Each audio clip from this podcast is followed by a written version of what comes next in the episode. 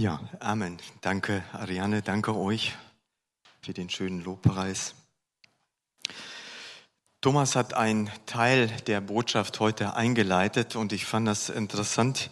Ich fange mal so ein bisschen von der anderen Seite an. Heute Morgen äh, WDR 2 auf der Fahrt hierhin. Äh, WDR 2 kommt immer Zeitzeichen, da werden immer irgendwelche Leute dann äh, hervorgehoben oder Situationen hervorgehoben. Und heute ist jemand quasi ja geehrt worden oder hatte seinen hundertsten oder hätte seinen hundertsten Geburtstag oder wie auch immer, der als Psychologe und Kommunikationsexperte eingegangen ist. Und er hat interessante Geschichten geschrieben. Äh, in eine möchte ich euch kurz mit hineinnehmen. Also ich habe die natürlich nicht ausführlich gehört, sondern man hatte nur Ausschnitte davon erzählt. Und zwar geht es darum, wie jemand äh, einen Hammer braucht und den jetzt gerne, äh, weil er was Handwerkliches machen will, nicht zur Hand hat und den ausleihen möchte von seinem Nachbarn. Und jetzt macht er sich im Vorfeld Gedanken, es kann ja sein, dass mein Nachbar mich jetzt als bedürftig empfindet, wenn ich da hingehe und um, um den Hammer bitte.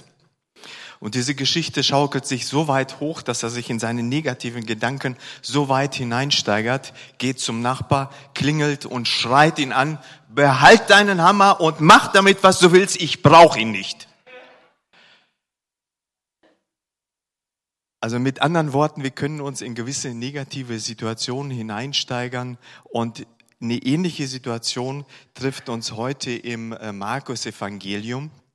Und zwar ähm, ein weites Herz haben heißt die Predigt und die Situation, um die es geht. Ähm, da könnte man denken, wie passt das, wie passt das in die Bibel hinein? Was, was will der Text uns eigentlich sagen? Gott, da machst du mal eine Folie weiter, dass wir uns den Text schon mal vorhalten. Und zwar, das ist der Text für heute. Hier heißt es, Johannes sagte zu Jesus, Meister, wir haben gesehen, wie jemand in deinem Namen Dämonen austreibt. Wir haben versucht, ihn daran zu hindern, weil er sich nicht zu uns hält.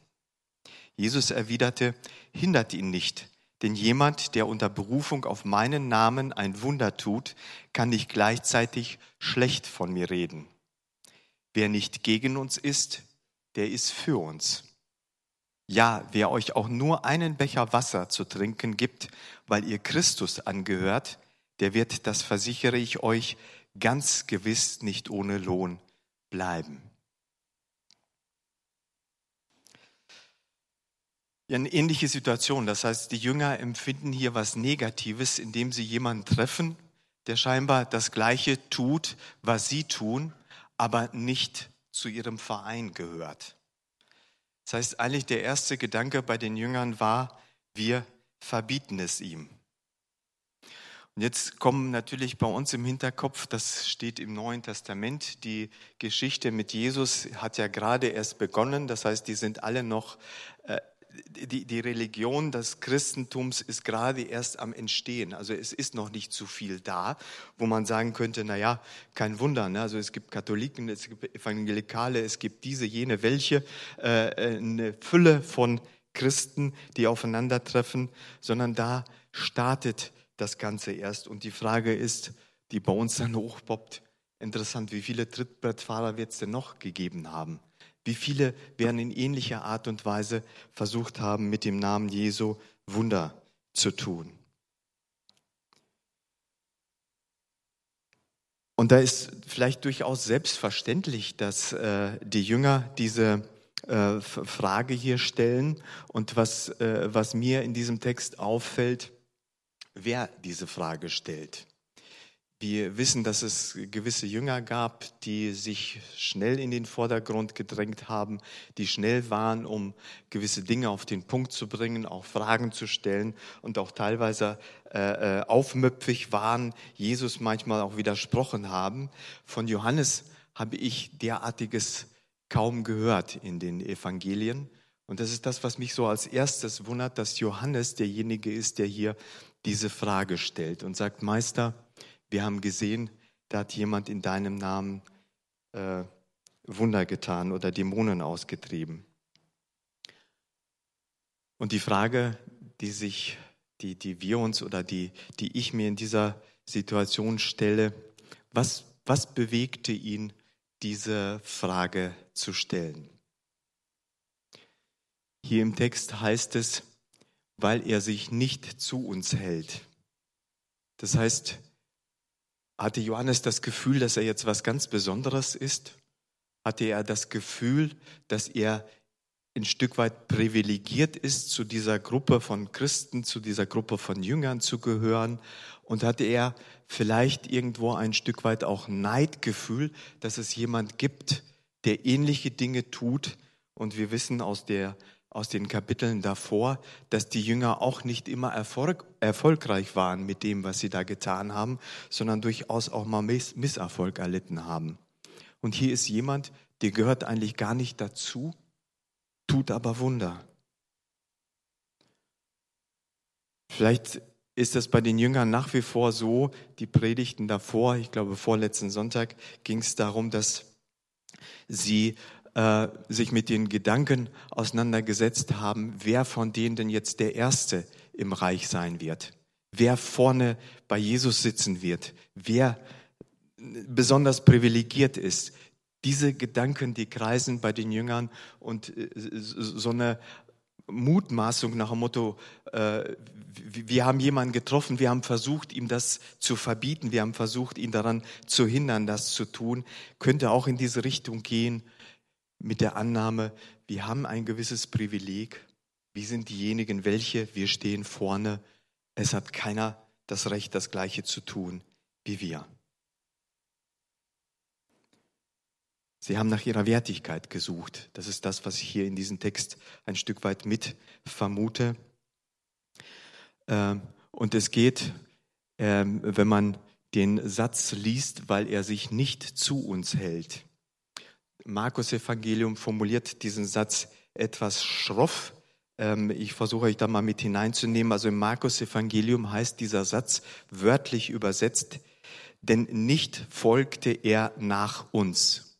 Das heißt, dieser Mensch, den sie da getroffen haben, der folgt nicht den Jüngern nach. Also das war so die Intention. Es geht hier nicht so sehr um Jesus Christus persönlich, sondern es geht darum, dass dieser eine, der dieses Wunder tut, nicht den Jüngern nachfolgt. Lukas Evangelium wandelt, wandelt das etwas ab. Im Lukas Evangelium heißt es, denn nicht folgte er nach mit uns.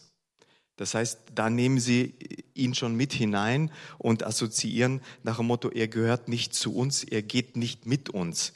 Aber im Markus-Evangelium ist das eigentlich etwas krasser, etwas schroffer formuliert. Da meint Johannes tatsächlich, er gehört nicht zu uns. Und wir haben versucht, ihm das zu verbieten. Jesus, was meinst du dazu? Haben wir richtig gehandelt? Und die Frage an, an uns als äh, Philippus-Gemeinde, als eine der vielen Kirchen hier in Bielefeld, was denken wir oft von uns? Wie stellen wir uns dar? Was sind wir? Sind wir diejenigen, die die Wahrheit alleine für uns gepachtet haben? Sind wir diejenigen, die ähm, alles richtig machen? Sind wir diejenigen, die vielleicht teilweise auch der Meinung sind, wir müssten gewisse Dinge betonen und wir müssen die Unterschiede hervorheben? Und oft ist es ja so, dass freie Gemeinden äh, lächelnd auf die Landeskirchen, auf die Landeskirchen schauen und behaupten, äh, es ist nicht alles rechtens, was da liturgisch abläuft. Wir haben wenig Liturgie, wir haben viel Persönliches hier bei uns in der Gemeinde. Wir haben Jesus Christus persönlich angenommen, persönlich kennengelernt.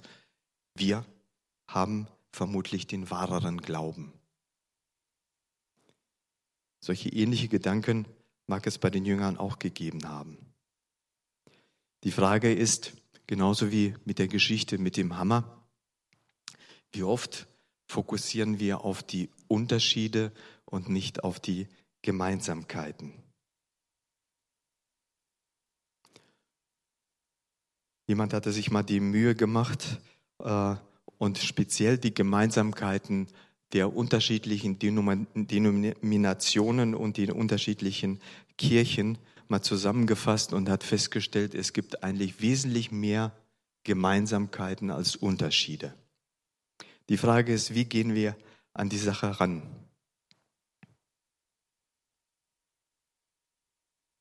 Fokussieren wir darauf, ist das Glas halb leer oder ist das Glas halb voll.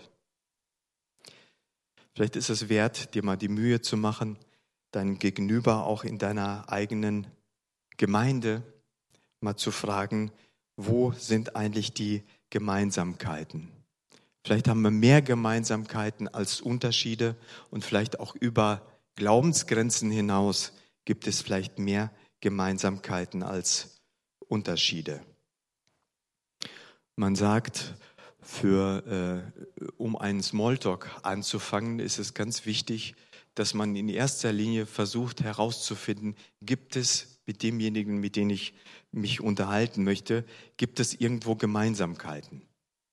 Wenn man die gefunden hat, dann weiß man, man hat eine Basis und man kann über diese Dinge unterhalten, äh, wo man gemeinsam sich auskennt und wo man gemeinsam Interesse hat. Und schon fluppt das Gespräch.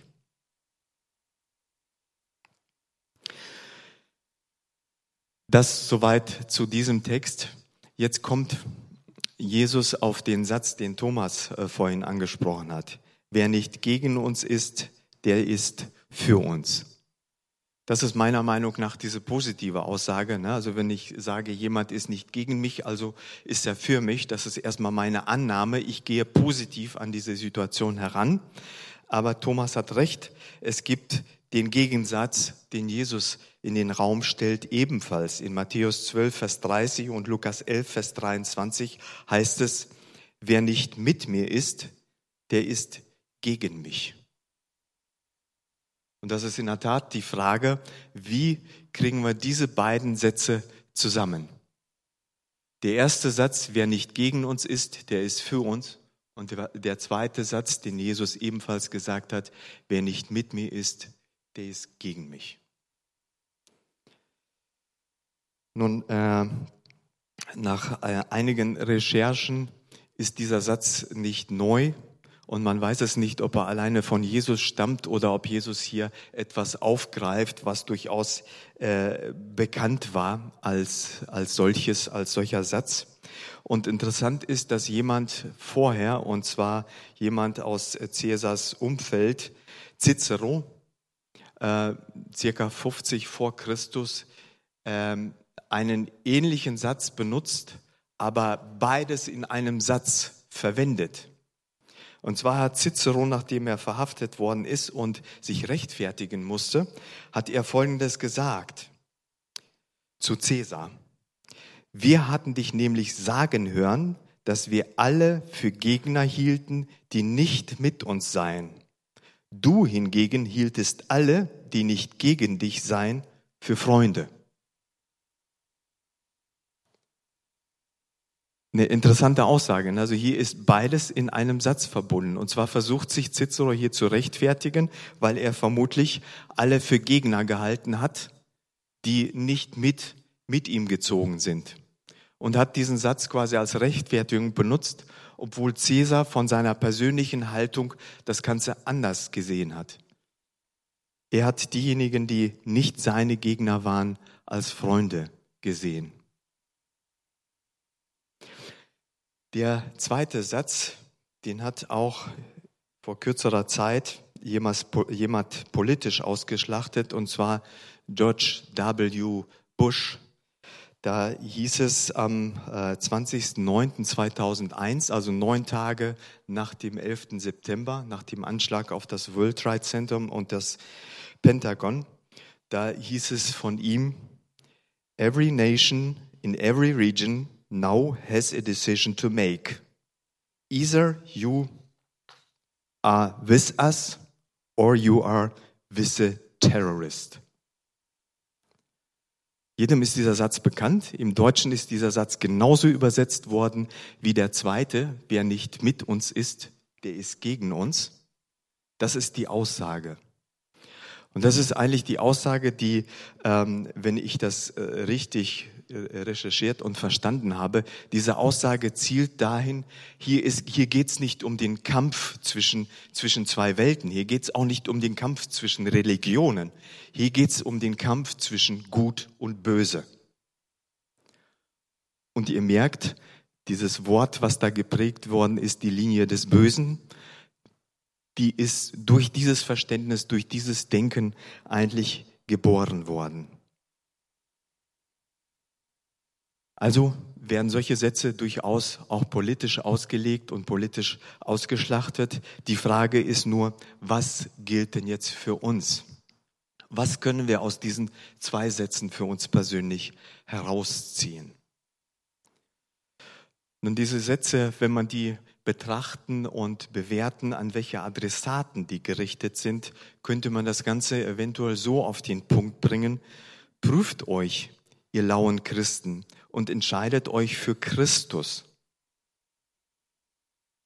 Das heißt, in Bezug auf Jesus Christus persönlich gibt es keine Alternative.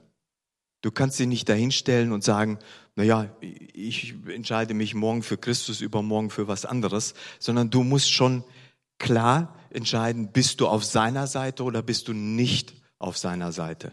Es gibt da nicht einen Weg dazwischen.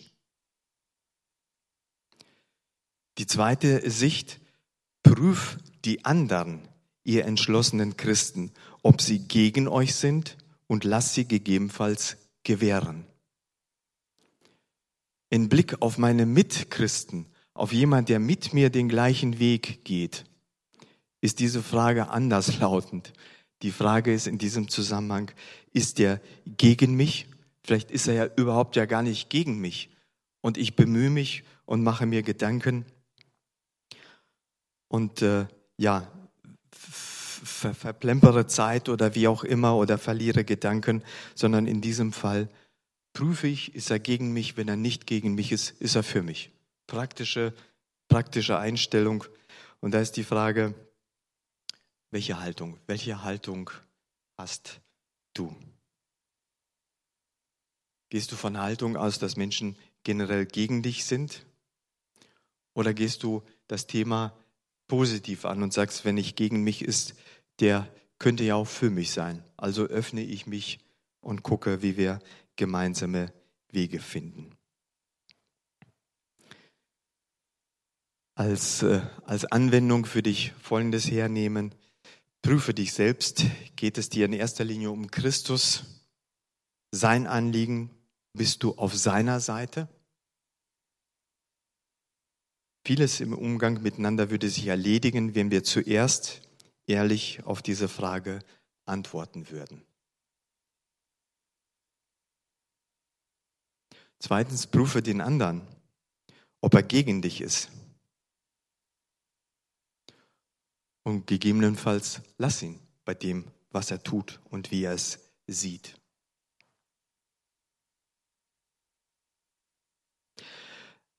Der letzte Satz in diesem Text. Cordula, mach nochmal eine Folie davor. Der letzte Satz heißt, ja, wer euch auch nur einen Becher Wasser zu trinken gibt, weil ihr Christus angehört, der wird, das versichere ich euch, ganz gewiss nicht ohne Lohn bleiben. Das heißt, Jesus versteht die Sorge der Jünger. Jesus versteht die Sorge, dass wir für Belohnung aus sind, dass wir irgendwo nach, nach Ehre äh, äh, uns sehnen. Und es ist interessant, dass dieser Satz, allein die Gemeinschaft zu Jesus Christus wird belohnt werden, heißt es hier. Ähm, wenn jemand als Ungläubiger oder wer auch immer uns als diejenigen, die wir zu Jesus Christus gehören, nur das Wasser reicht. Früher im Orient war das das geringste Zeichen der Gastfreundschaft ein Glas Wasser. Das reicht aus, dass er dafür Belohnung erhält. Nun, die Frage, die sich in diesem Zusammenhang stellt, wie stellt sich das mit uns Gläubigen zueinander dar? Wenn allein die Zugehörigkeit zu Christus durch einen Ungläubigen durch ein Glas Wasser belohnt wird, wie viel mehr ein nettes, gutes Verhältnis zwischen uns, zueinander, weil wir alle zu Jesus Christus gehören. Es wird nicht erklärt, welcher Lohn hier gemeint ist, aber ich denke, wir können uns da einen Teil dabei denken und ich möchte euch motivieren, darüber nachzudenken. Nun, was kannst du, was kannst du aus diesem Text mitnehmen? Du könntest Folgendes mitnehmen.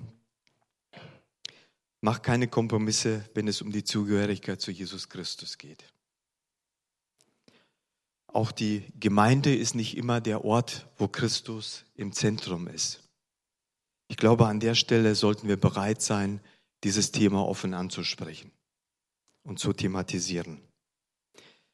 Mahatma Gandhi hat mal skeptisch gesagt, ähm, ich mag euren Christus, mir gefallen aber eure Christen nicht. Eure Christen unterscheiden sich so sehr von eurem Christus. Ich möchte uns motivieren, dass wir da Christus zentriert leben, dass wir uns Gedanken machen und in diesem Punkt keine Kompromisse eingehen. Nicht unsere Meinung ist der Maßstab, sondern Jesus Christus ist der Maßstab. Nun, wenn es um Meinungen geht, prüfe, ob dein Gegenüber dein Gegner ist oder ihr mehr Gemeinsamkeiten habt als Unterschiede. Die Devise ist hier nicht verurteilen, sondern die Devise ist Vergebung.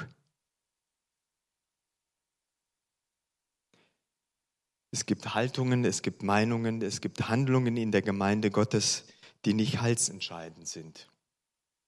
Diese kann man so stehen lassen und kann man aushalten. Mit diesem Schlusssatz würde ich gerne schließen und würde uns motivieren, das Gebet zu sprechen, das ich gleich vorbete. Vor allen Dingen, wenn du diese Gemeinschaft zu Jesus Christus noch nicht kennst, lade ich dich ein, dieses Gebet mit mir mitzusprechen. Und uns möchte ich motivieren, dass wir tatsächlich diese zwei Dinge in diese Woche mitnehmen und vor Augen halten, kompromisslos in der Beziehung zu Jesus Christus, kompromissbereit zueinander zu sein. Lieber Herr Jesus Christus, ich nehme deine Einladung an und komme zu dir mit meiner Schuld und Sünde und dass du mich mit deinem Heiligen Geist erfüllst. Ich vertraue dir und überlasse mich deiner Führung. Amen.